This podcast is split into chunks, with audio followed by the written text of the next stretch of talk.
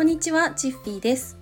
はい、あの音声入力でよく記事を書いてるんですけど、チッフィーっていうとね、なぜかね、ジェフィーっていう風にね出てきました。はい、ということで、あのこちらのチャンネルでは AI と戦わないライティング術についてお届けしています。はい、早速なんですけれども、今日のテーマは自分自身の価値に気づいていますか？ということでお話をしていきたいと思います。私は普段ウェブライターとして活動していて、えー、と6月かな？でもうすぐ丸3年が経とうとしていますそれで完全初心者からライターを始めたんですけどそこからライティングの基礎っていうのを学び始めてそれでオンラインを通してね初めて仕事を始めるっていう日々が始まったんですよね。で今では建設会社様のコラム記事で SEO の1位を取れたりだとか売上350億円以上の不動産会社様のメディアで記事を執筆できたりとか当時ではねもう本当に考えられなかったようなお仕事がねできるようになりました。はい。ただねもちろん最初はお仕事が取れない時期もあってめちゃくちゃ辛かったです。はい。であのね今だから言えるんですけど一番最初にやったお仕事って全国のスーパー銭湯スーパー銭湯ってあるじゃないですか。そこの口コミを書くっていうお仕事だったんですね。まあ、お仕事自体はすごい楽しかったんですけどその時のね報酬はなんと25円でした。はい。でも私にとってこの25円って本当に嬉しかったですよね。はい。というのも会社のお仕事だと私は建設会社で工事にね関わるあの現場監督をやってるんですけどもちろん文章を書いてお金をもらう経験ってこの会社の仕事をやっていたらさ味わうことはなかったと思うんですよね。うん、そもそも、まあ、現場監督のお仕事はパソコンと向き合って仕事をするっていうことが少ないしもう現場ではね大きい声張り上げて泥だらけになったりとか日焼けしてねあの顎紐がこうヘルメットにあると思うんですけどその顎紐の跡が顔につくみたいな そんな感じで本当に自然相手にね仕事をしているんですね。うん、でもこの会社でやってきた経験とか自分が真剣に取り組んできたこととかあと乗り越えてきたことっていうのが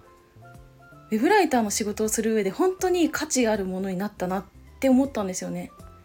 はいでウェブライターの仕事のフィールドってめちゃくちゃ広いんですけどそのライターが必要なスキルの一つって SEO の知識なんですね。でこの SEO っていうのは簡単に言うと Google 皆さん使うじゃないですかその Google の検索窓に何かこう単語を入れた時にその単語で記事を上位に表示させる施策のことを言うんですけどねこれって、まあ、テクニックとして本当にいろいろあって正直これが正解っていうものは私はないと思ってます。はい、というのも正解がないというかいろんな正解パターンがあるって思ってます。はい、で Google っていうとさなんかアップデートが定期的にあって、まあ、それで仮に今自分の記事が1位になっていたとしてもそのアップデートによって10位になっちゃったりとかうんまあ、時にはねもう1ページ目にすら載ってこないみたいなことがあってもう自分ではもうどうしようもない場面ってすごい多いんですね。で、まあ、例えばその、まあ、Google で上位表示させる、まあ、テクニックとしてはね、うんまあ、キーワードが記事の中に多い方がいいとかタイトルは左側に寄せて検索キーワードをこうも含めるみたいなそういったこともあるんですけどこういったテクニックっておそらくみんなが実践してくるですよ。はい。まあ、ちゃんと学んでる方であればここは必ず実践するんですね。まあ、そうするとさここで勝とうとするのって結構難しいと思ってるんですね。うん、で私はこれまでたくさん記事を書いてきてあの、まあ、1位を SEO1 位を取ったことが何度もあります。でもこれって私が誰よりも SEO の知識があるとかではないんですよ正直言って。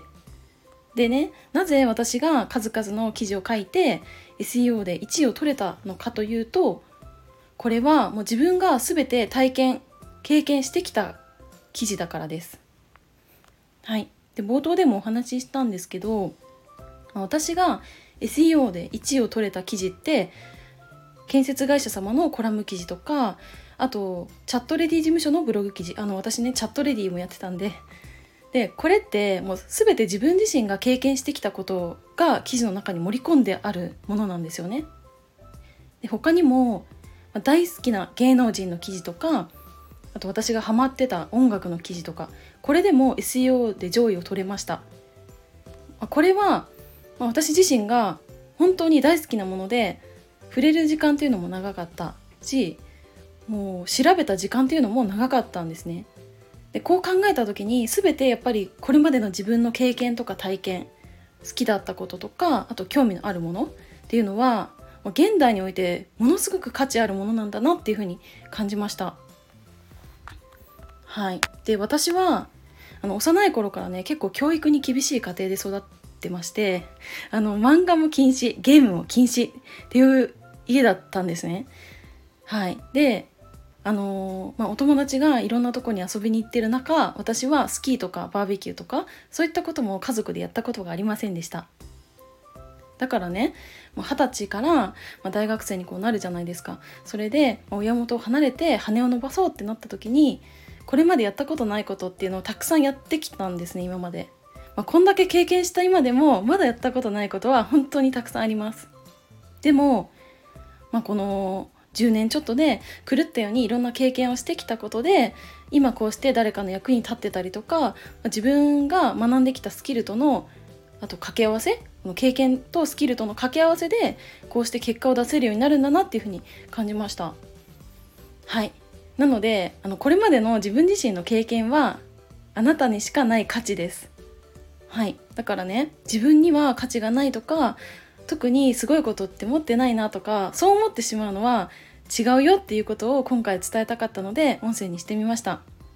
はい。是非あのご自身のこれまでの経験とか体験っていうのを振り返ってみて自分って本当にすごいことをしてたんだなっていうふうに褒めてあげてほしいなって思いました。はい。それでは今回はおしまいにしようと思います。最後までお付き合いいただきありがとうございました。バイバーイ。